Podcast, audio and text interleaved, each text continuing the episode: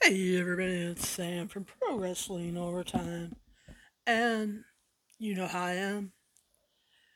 I give you guys a lot of content when I get fed up or something catches my eye that I absolutely need to talk about, such as the one short episode I did right before this about Hard Times 2 um, the Mickie James and Kiera Hogan match. I thought I would stay out of this, but I really think that I need to get down my feelings on it, what I think about it. And of course, I'm talking about what some of you refer to as the New Year's Eve, New Year's Day argument, incident, whatever you guys want to talk about. Um, I watched New Year's Eve Smash. I had heard, knew the spoilers for it, but there were a couple, well, one match that I definitely wanted to see, and celebrated my New Year's Eve ringing in 2022, and then later in the morning as I was still up, I saw that many of you were also still up. And maybe um, shouldn't have been trying to text about this particular subject. For those of you who, who follow me on Twitter, uh, Pro Wrestling Overtime, I'm at Pro Overtime, two O's, Pro Overtime I mostly retweeted both sides. I didn't know enough at the time about how I wanted to approach it.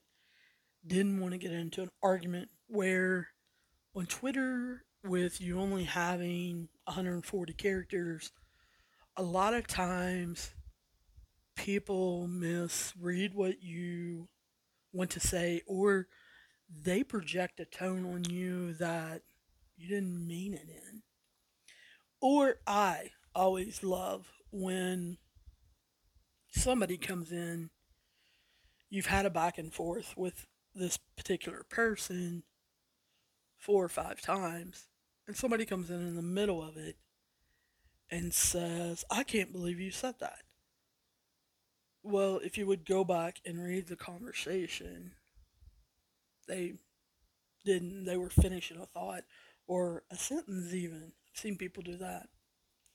I saw a lot of, oh, I didn't know that, going on in the early morning hours of New Year's uh, Day. I also saw a lot of people apologizing. I saw a lot of people deleting things. And then I saw quite a few people jumping on bandwagons. Even though they may have not known what was actually going on. And of course, by now, I'm sure you guys have figured out that I'm talking about Big Swole's comments about AEW and then Tony Khan's reaction comment to Big Swole. A lot of people were that I saw saying Tony Khan should have said all of that in private. He didn't need to be tweeting. That's the worst tweet I've ever seen. Well, I think you need to break down the tweet I think Tony Khan is young enough to know that in 140 characters, you can't really get a true statement out.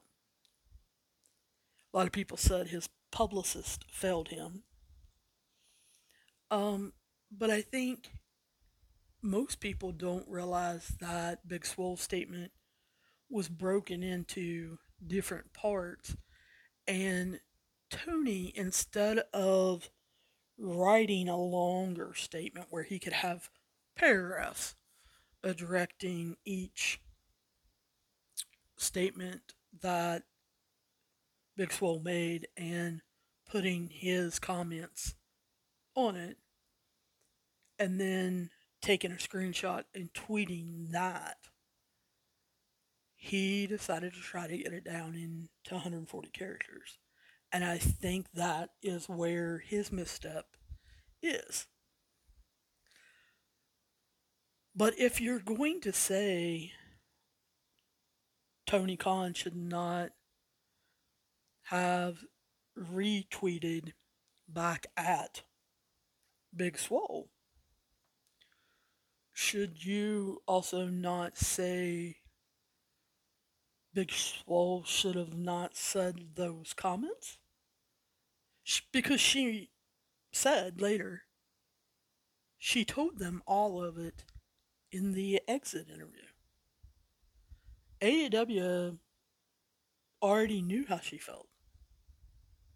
Now, I don't want to make an assumption. I don't know if AEW told the, her how they also felt. I have no idea, but Big Swole didn't mention that. So, if she told it to AEW in an exit interview, why did she need to tweet it out to the world?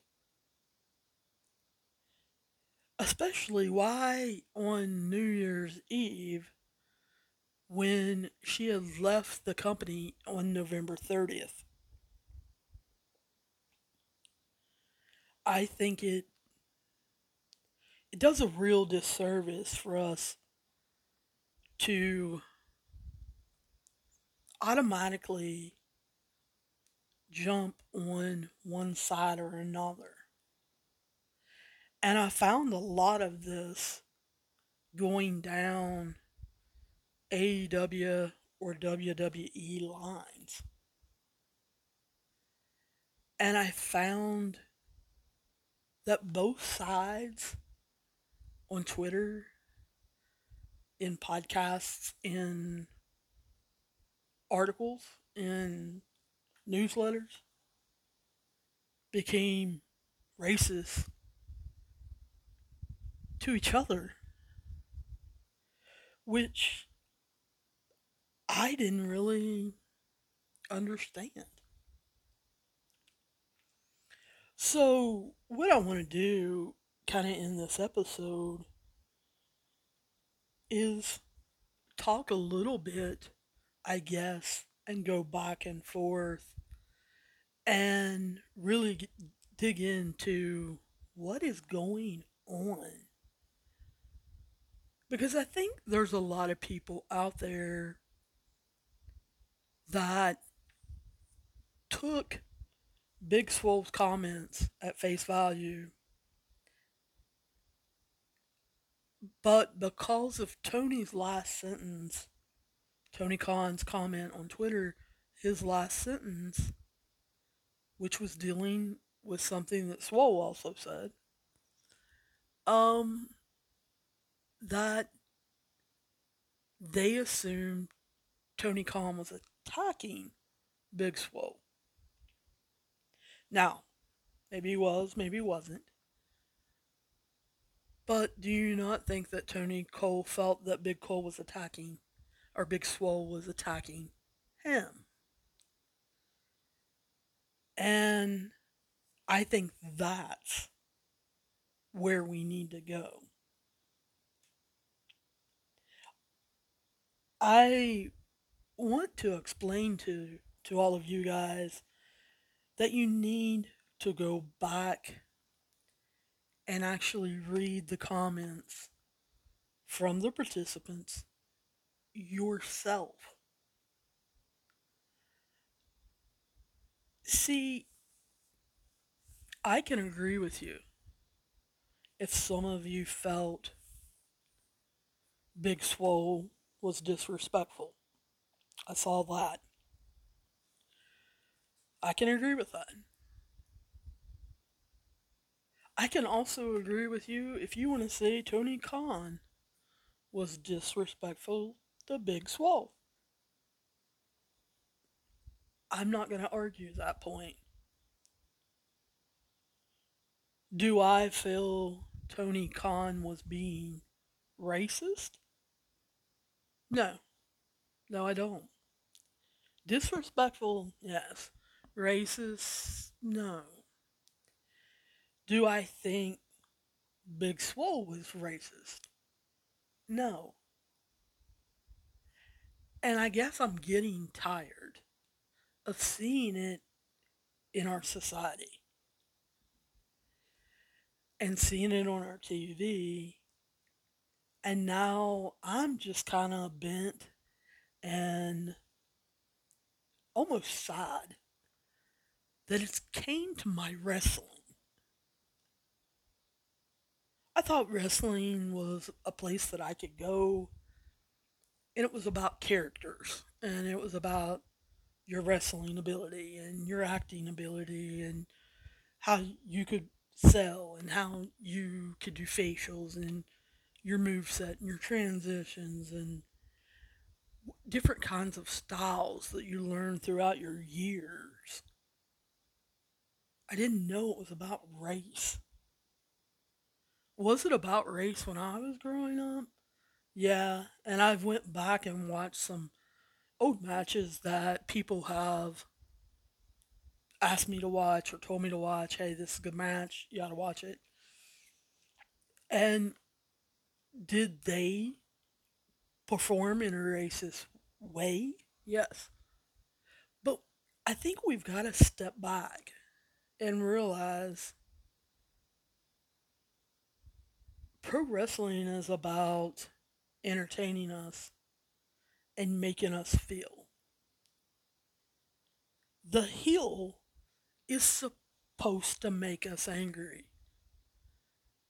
supposed to upset us. We're supposed to boo them, root against them. The baby face is supposed to triumph. It's supposed to give us something to believe in. Supposed to be hopeful. And I think sometimes we forget that. And so, like I said, let's get into talking about several of the things that I saw pop up on Twitter. Um, let's just start off. Let's, let's talk about who Big Swole is. Big Swole is 32 years old. She, if you don't know, is married to Cedric Alexander of the WWE. Um, the Hurt Business, he's been part of it, and then they disbanded, and then they kind of teased it coming back, and who knows with Shelton Benjamin. And people, I saw them write, well, she should know about the WWE way they do things and how they handle things because of Cedric. And so I got to thinking on that and I thought, why would people bring that up? Well, when you go back to Big Swole's statement, she talks about how her little daughter didn't really want to watch WWE unless her daddy was on. And when he wasn't on as much, she questioned her, her mother, why aren't people like me on TV? Now, see, I think that's extremely sad that a little girl who I don't know how old she is sees it as people like her. Because I bet there are people like her on WWE or AEW that are happy, that are positive, that good things come to them. And when the bad people do things, then you can point out, look, they're doing bad things don't you do them. But then Swole went on and talked about how then she continued to watch the WWE and she saw Big E and Bianca Belair come on her screen and they became her heroes. So I was like, oh, oh, oh. People have saw that part of the comment and have said, Big Swole knows about it because Cedric's over there and they watch it on TV. Well, you know, Big Swole was also part of the WWE. That's how her and Cedric met. You guys know that, right? You know that she debuted in 2015 and that by 2016 she was in the WWE. Um, I think, please correct me if I'm wrong, but I think her first match on TV was against Nia Jax, and Nia Jax defeated her. She um, kind of went through the WWE system how it was back then as far as NXT and then getting called up to like Raw for maybe a dark match or a squash match for them to meet her to talk to her, things like that. And then the very first Mae Young Classic, she lost in the first round. But she was actually with WWE from 2016 to 2018. And like I said, that's when her and Cedric met. Um, then she kind of went off on the independent circuit. Um, it is my understanding that uh, I believe she was on um, one of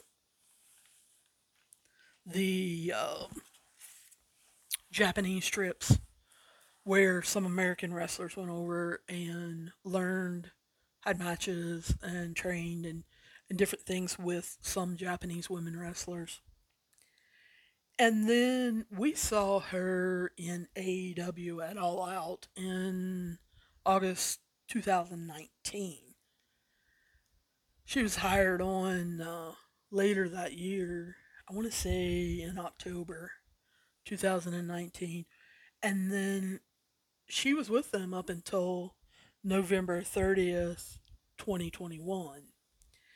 And I think a lot of people just remember recent but I think if you go back and you watch anything from 2019 that AEW did, or especially 2020, you'll see that Big Swole was actually featured. There was, I want to say, a six month or six month.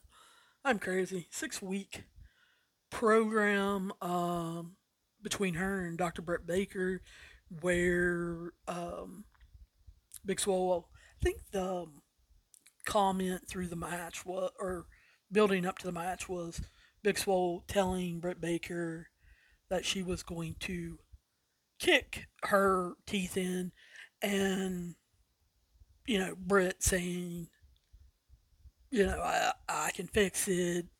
I'm a dentist. Blah blah blah. They were building Britt Baker's character as a heel then. The accumulation of that program was the dentist office match that I think some, so, some of you probably saw in one of the pay per views where they went through Britt Baker's um, dentist office uh, doing numerous stunts and um, different moves of such as jumping off the dentist chair and and it ended with Britt Baker giving uh, a shot and was going to drill, I believe, uh, into her teeth or into her mouth or something.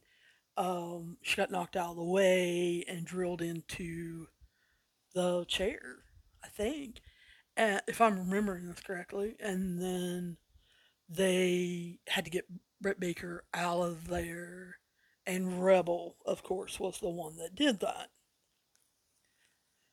So, during the pandemic, which pretty much started for wrestling last week of February, first week of March of 2020, um, Big Swole wasn't seen as much. She has Crohn's disease. She has been outspoken about that, the help that people need when they have that. Um, she mentioned throughout 2020 when people would ask her, she talked about how good AEW was to her to give her the time off. Um, she came back in 2021 and had some matches on Dark and Elevation. They gave her any time off that was needed to deal with her Crohn's or when anyone in her family got sick. So then when you look at her statement, you see that she talks about representation, diversity, and then you see her say AEW is a wonderful company that has treated me like family. And any AEW show, any AEW TV show, any AEW uh, media scrum or anything like that, or when you talk to any of the wrestlers or people backstage um, that had praise for Big Swole. Uh, she was nicknamed Mama Swole.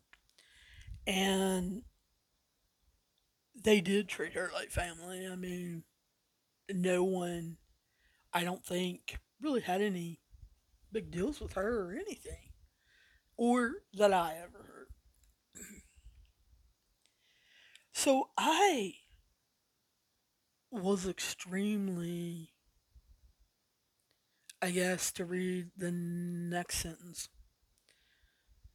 When she started talking about representation and how she didn't see representation at the top that was like her and then understood what she would go through and that could write like her and that some people wouldn't work in AEW because they couldn't write or they were introverts that could not put forth their thoughts, could not do pitches, and that is kind of the requirement of getting a push in AEW is having an idea.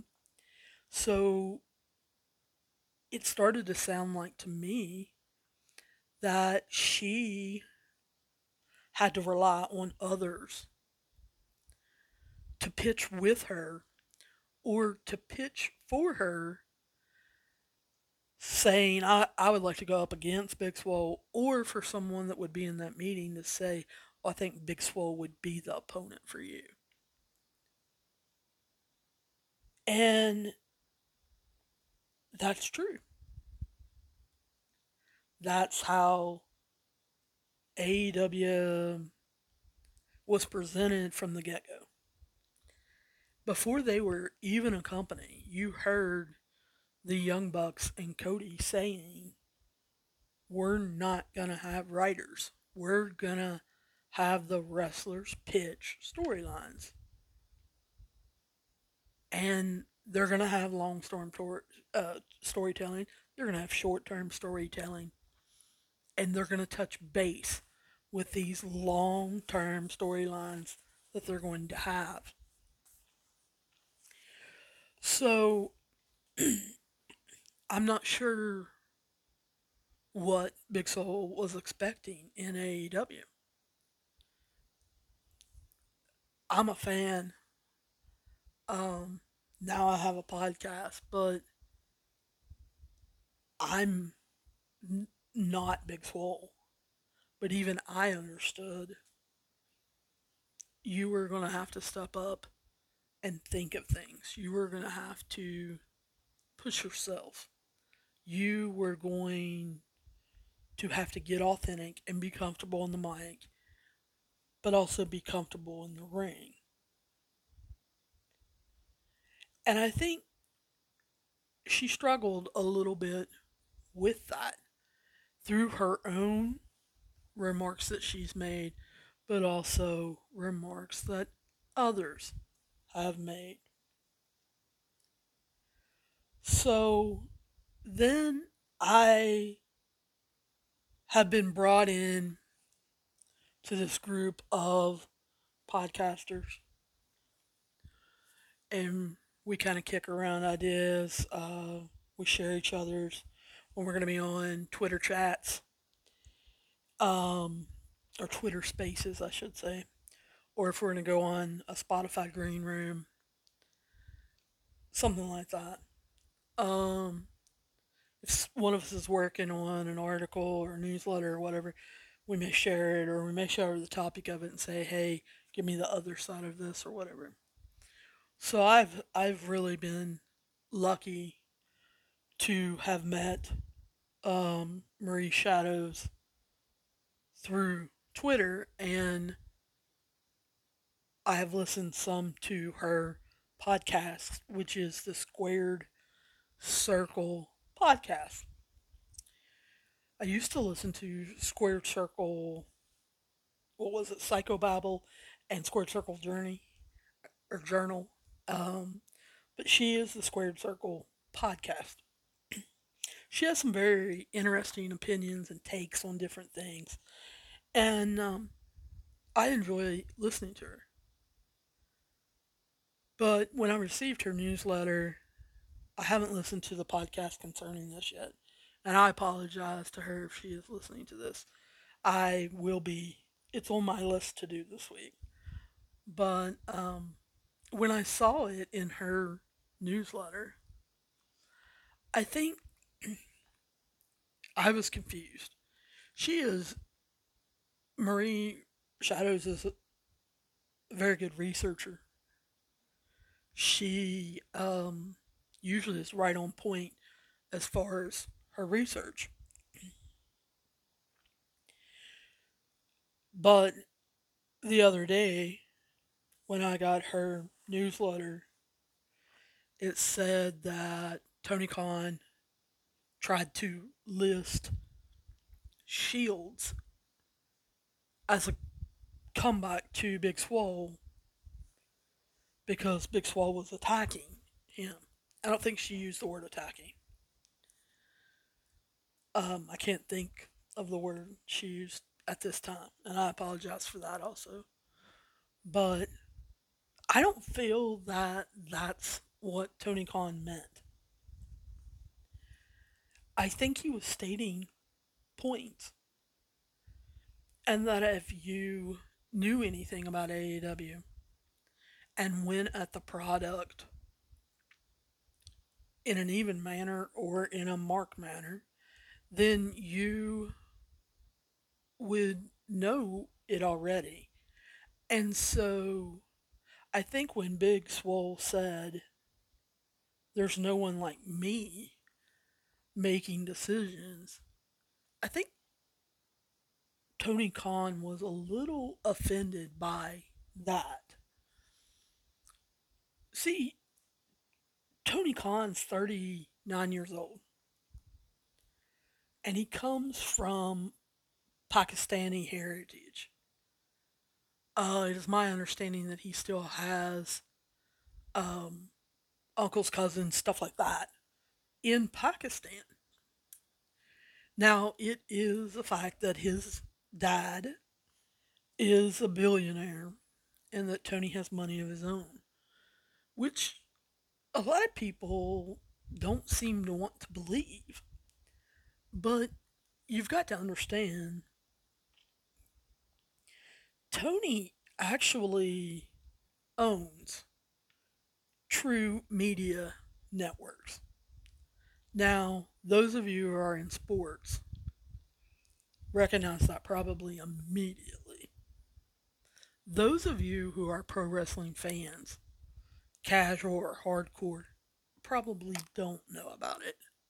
You think Tony was this big nerd and geek that played with his wrestling figures and did his own booking then and his daddy bought him a wrestling company and he's playing with it. Well, see, no. Um, Tony's dad, Shad, um, bought the Jacksonville Jaguars, which Tony is also a co-owner of. They also own Ful- Fulham FC, which is over in England. It's a soccer team. I am actually betting on them today. Um, and then Tony wanted to get AEW started up. But see, the they just drop it there. Well, see, Tony also owns TruMedia Networks. It's an engineering company that he created that figures out sports analytics. You guys probably have heard the term Moneyball in baseball. Well, Tony helped make that kind of a reality. His clients that buy his research, his formulas, his algorithms, um, and rely on his data are ESPN, all of the NFL, 60% of Major League Baseball, um, the refereeing.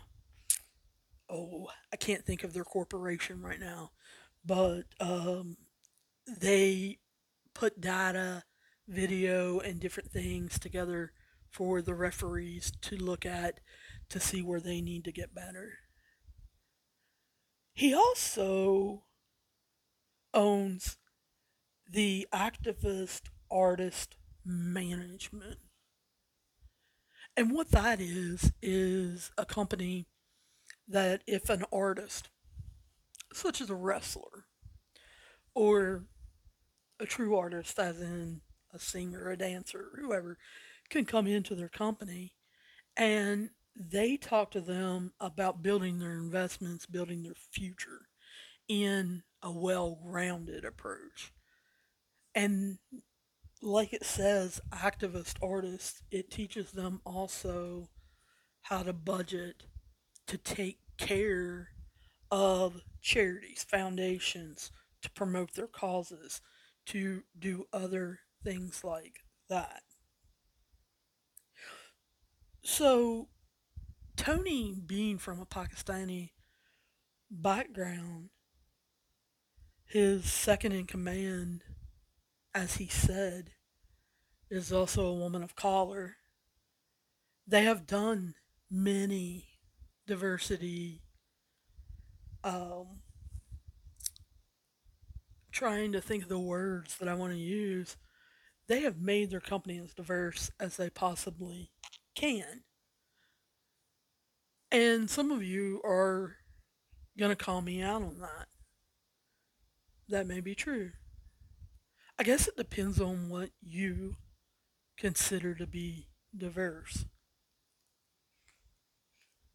See, in the wrestling world, I think when wrestlers mean diverse, they mean, oh, you came from PWG, oh, you came from Big Time, oh, you came from House of Glory, you went through GCW.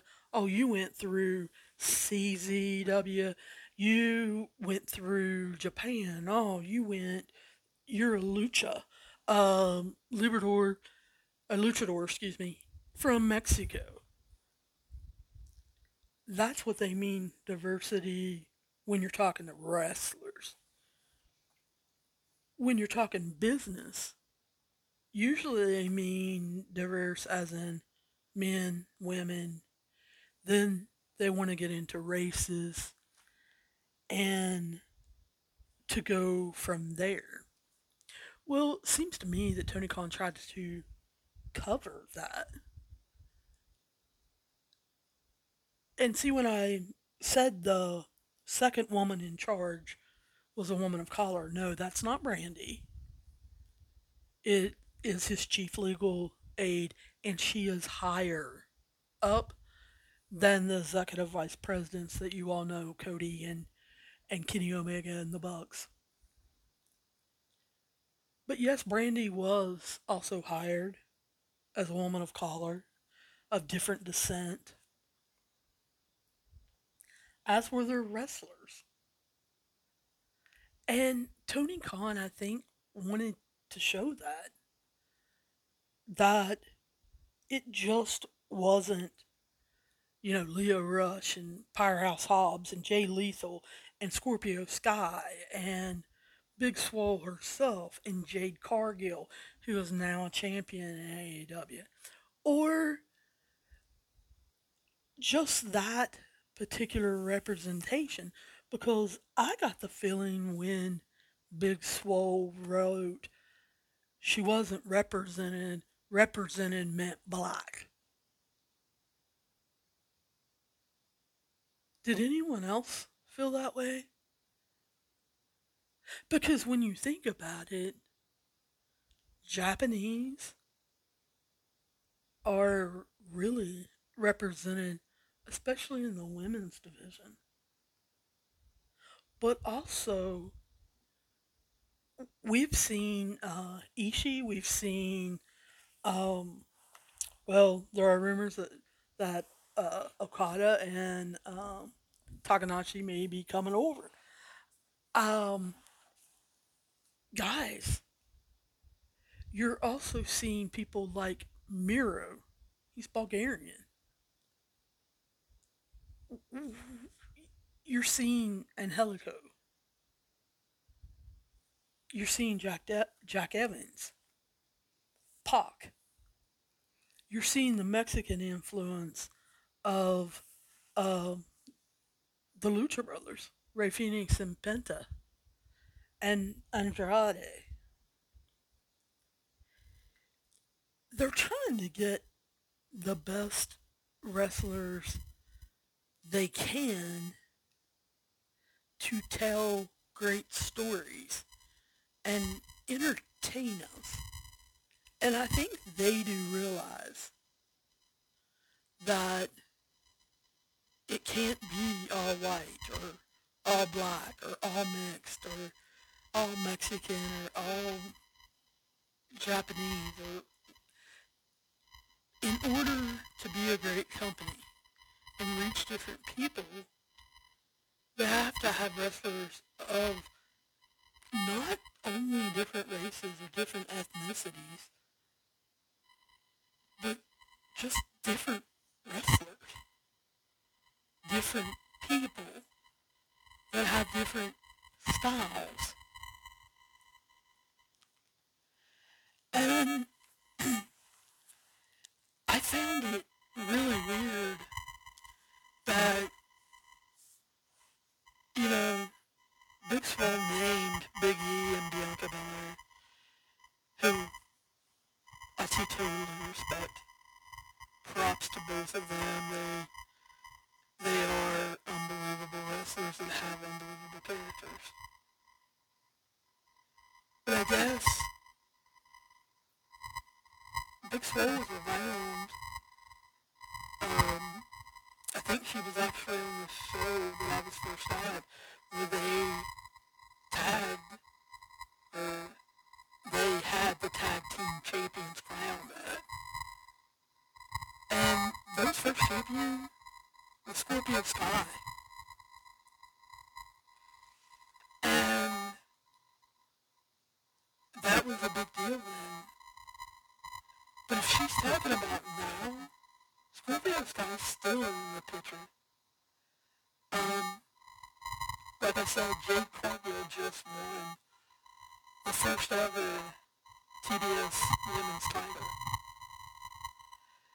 They're into telling stories. My friend Marie uh, Shadows said next in her newsletter, AEW women should have came to Big Swole's aid. Why? Why should all women agree with all other women? Now, I agree that they should support them, as in, are you okay? Would you like to go to lunch? Would you like to go to dinner? Or just hearing them out. If don't agree with them, I don't think women should automatically parrot what other women say or do.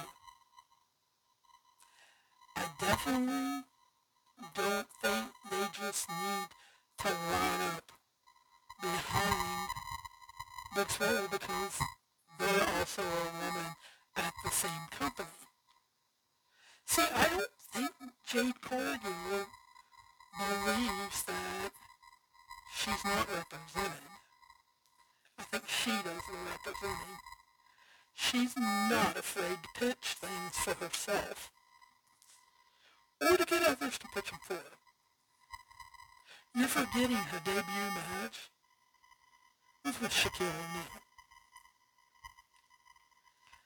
Shaquille O'Neal.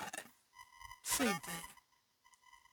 He's not afraid to pitch things. Red Velvet, not afraid to pitch things. So why would Red Velvet and Jade Cargill get behind Big Swole? They what she's saying. Why would um, Tay Anna Jade, um, Britt Baker, um, Jamie Hayter, whoever else get behind Big Swole? They don't believe what she said. It doesn't mean they don't understand it. It doesn't mean they don't believe she has a right to say it.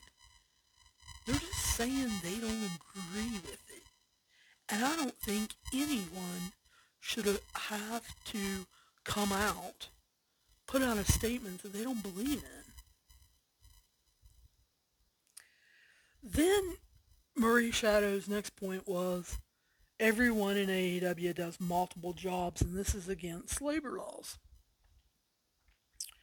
First, I'd like to point out there's a lot of companies that happens in. But the thing is, they have separate contracts, Murray. Did you check to see if AEW has separate contracts? Because, see, Cody Rhodes does. He has a contract as a talent, meaning a wrestler but he also has a contract as a businessman. QT Marshall has, I think, a couple different contracts. He has a contract as a talent, as a wrestler, but he also has a separate contract based on his role backstage that he performs during the week. He also has a separate contract at the Nightmare Factory where he's a trainer slash coach.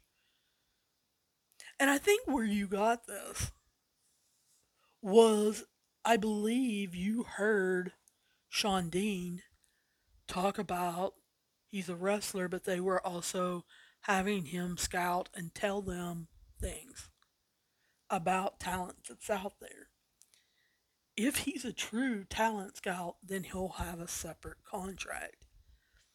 If he's someone that is scouting talent by going through the internet and saying, hey, I wrestled this guy one time a year ago. I saw him do a match here recently. He's pretty good. Why don't we bring him in for dark? And then two weeks later, he says something different about a different guy. That's not being a talent scout. That's just saying, hey, I was watching wrestling at home and thought this guy was it. There's a difference. So I really, really doubt that AEW is breaking labor laws with that. Then Marie says, Well, why did it take Tony Khan so long to get into wrestling if this has been his lifelong love? Well, if you listen to Tony Khan, he um he reminds me a little bit of how I was when I was younger. He was into sports, period. Whether it be pro wrestling, baseball, football, soccer, whatever. And he was into the stats of sports. And he, and that's one of the reasons why you see the one loss records come up in AEW because he got into that. I get into that. And he probably was graduating high school, going to college, and then, like a lot of us, trying to figure things out. I've got this degree, now what am I going to do with it? You know? And like I said, because of numbers and analytics were his big thing, that's where he went. Then his dad put him as a talent evaluator for the Fulham soccer team. Learning to meet with guys, learning to talk to them, to present different options to them, to try to get them to come to the their club to uh, be involved in their contracts. He was getting experience. He was learning how to spot talent, then talk to them, then negotiate with them, then sign them. I think Marie and a lot of other wrestling fans think that if you're a wrestling fan, you never should have dropped out. You never should have any other interests. And that's not necessarily true.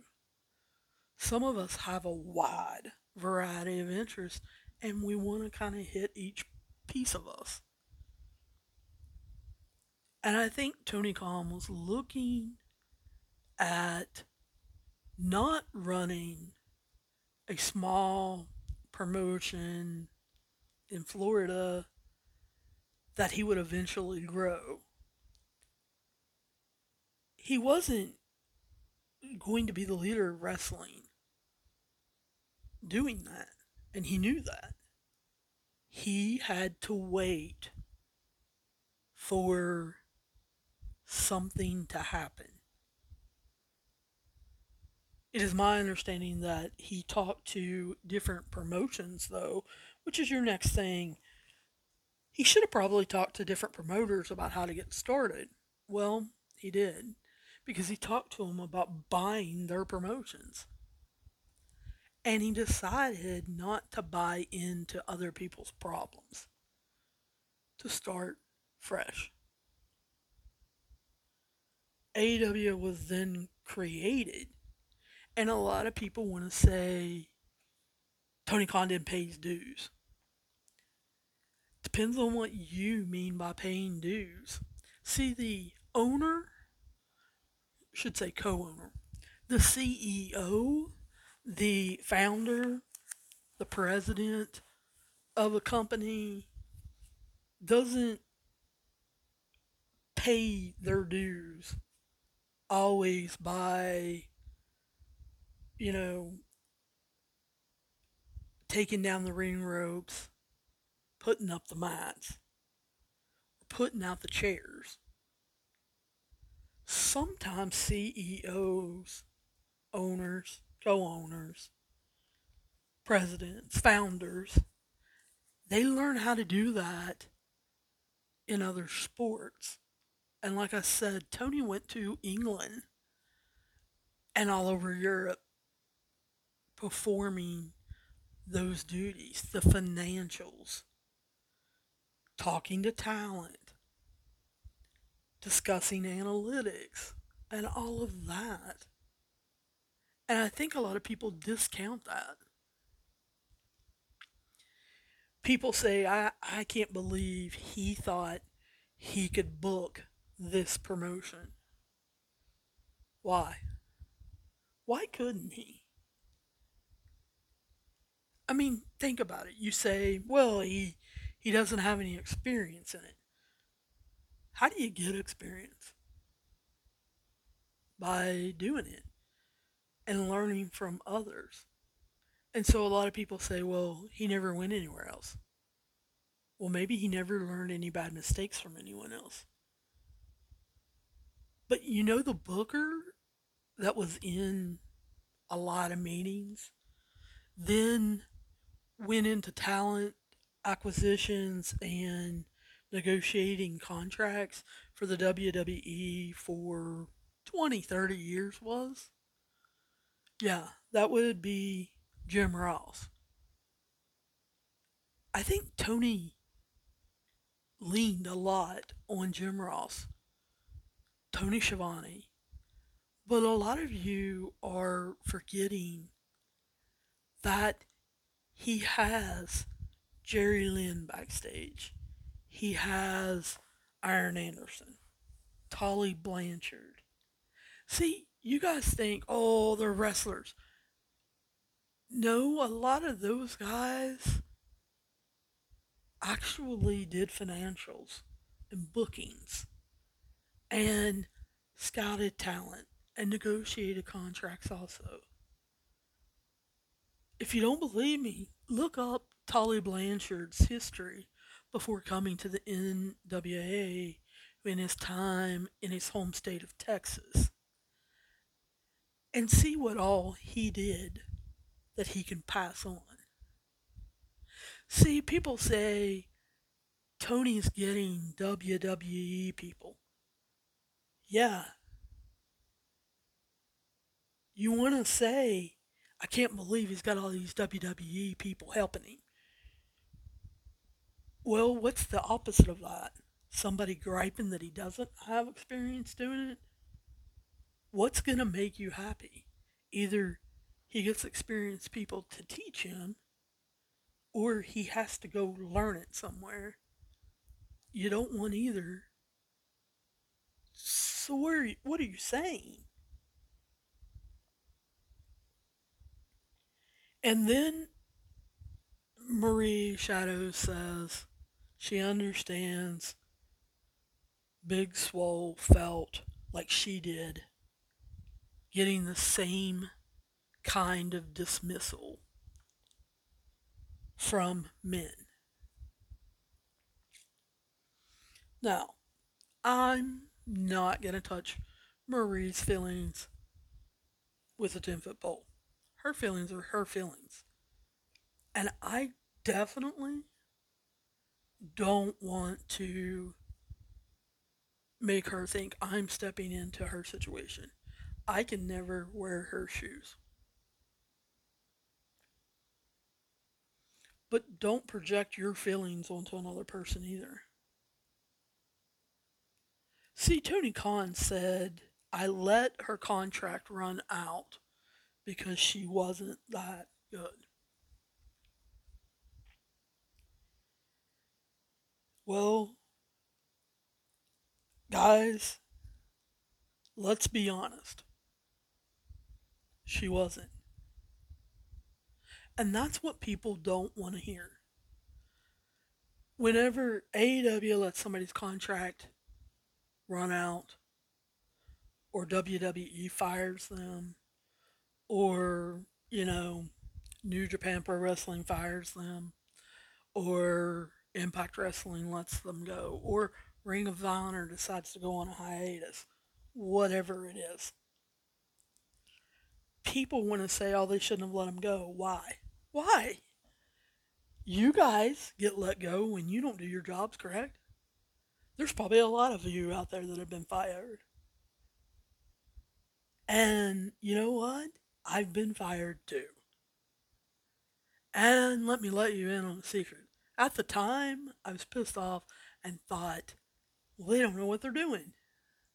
Looking back on it, Oh, yeah, they should have fired me. They probably should have fired me a lot sooner. I wasn't picking it up. And if the truth be told, I didn't even like the job to begin with.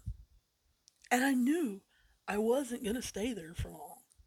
I was just going to stay there maybe one, maybe two years longer. But I definitely wasn't staying past that. And if someone would have offered me um, a job that I liked better or for more money or whatever, I would have I would have left them.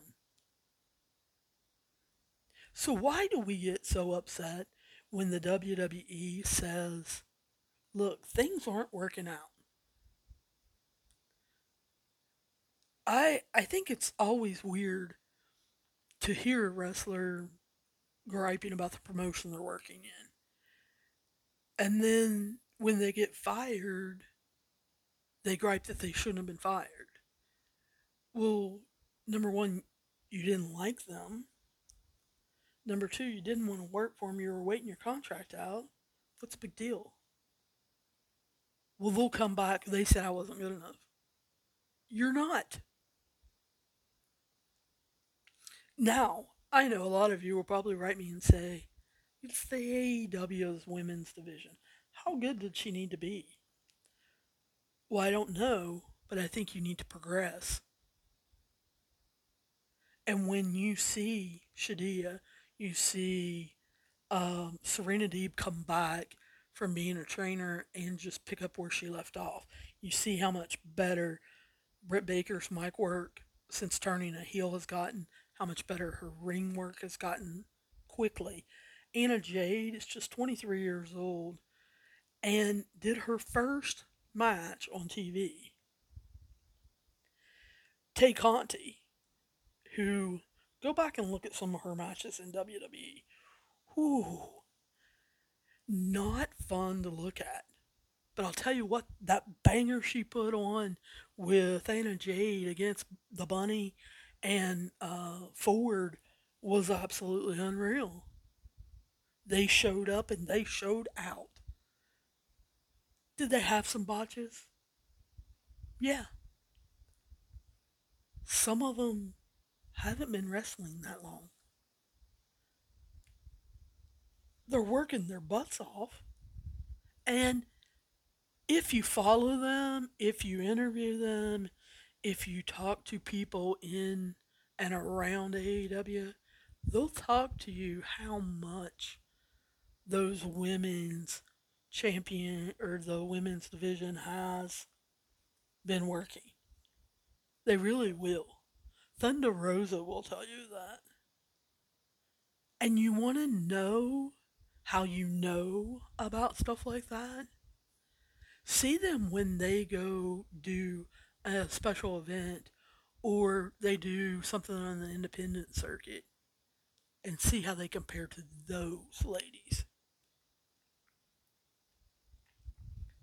And so I see all the time where they want to say uh, Riho. Um, Tay Conti is one that I always hear. Anna Jade, um, Kris Statlander.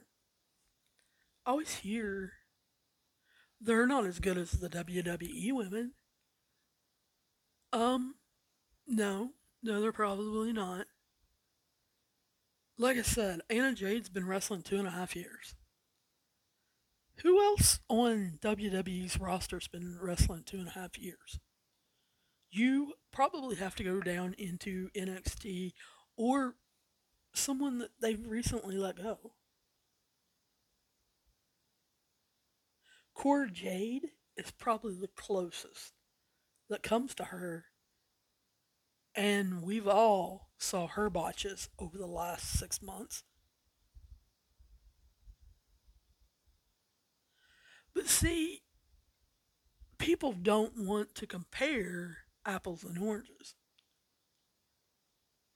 Because if you do, then why don't you compare Big Swole to Bianca Belair? And I hear some of you backing up. Why are you backing up? Whoa, whoa, whoa, come back here. Where are you going? Is Big Swole not as good as Bianca Belair? Why? They're the same age. Did you know that? Did you know they're both 32 years old? Do you know that they've both been wrestling about the same exact amount of time? Do you know that Big Swole started, like I told you earlier, in WWE? Had the same trainers, same other wrestlers that they went against?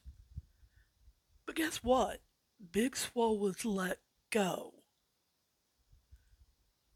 She came to AEW, a smaller startup promotion. Bianca stuck with WWE and is soaring. Oh, so you don't want to compare that? Well, then who do you want to compare Big Swole to? Give give me another name because that's the closest I could find. They're the same race. They're both women. They've both came in around about the same time. They're the same age. They came into the same company. So why can't if she's going to hit AEW with a low blow Something she already admitted. She said in private during an exit interview. Why did she have to say it publicly? And when Tony Khan comes back and says the same kind of disrespectful thing, I let her contract run out because she wasn't that good. He's stating a fact, guys. Why can't we say that anymore? A lot of people said, well, he should have been bigger about it. Obviously, she didn't want that out there. That's not what she announced in November 30th. Yeah, she also didn't announce that AEW had a diversity problem and a representation problem. You know what? If Big Swole doesn't make her comments on New Year's Eve, there's no response. AEW continues going on. It's not like Tony Khan had that comment that he was planning on posting. No, he just responded to Big Swole. Guys, you can disagree. That's fine with me. Like I said, you can reach me at prowrestlingot.gmail.com. Um, you want to disagree with me and have a discussion? Sure. Um, hit me up on Twitter, pro overtime, two O's. Um, my DMs are open. I'll be more than happy to discuss this with you.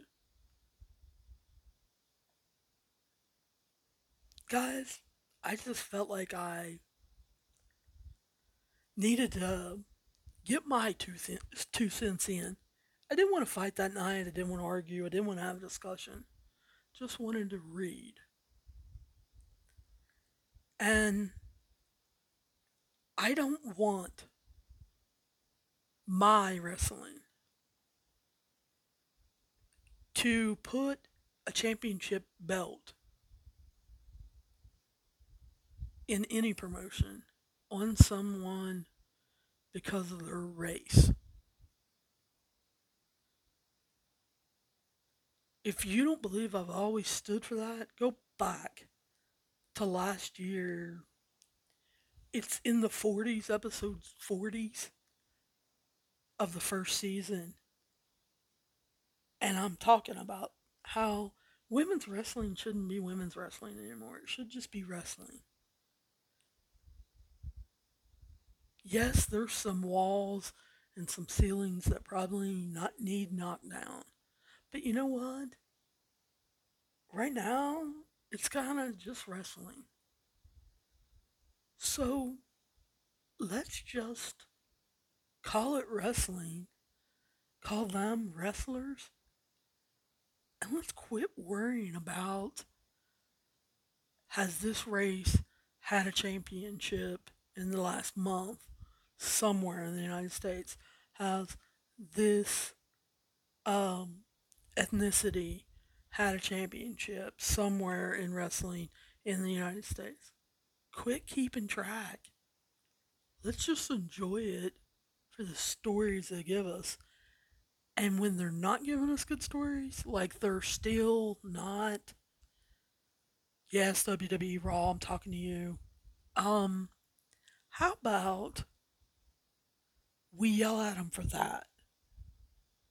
Let's get the basics right, like moves, transitions, characters, drawing heat, getting pops, having comebacks. How about we get the basics fixed? We worry about all this other garbage later like I said, guys, just my two cents. Feel free to write me or holler at me.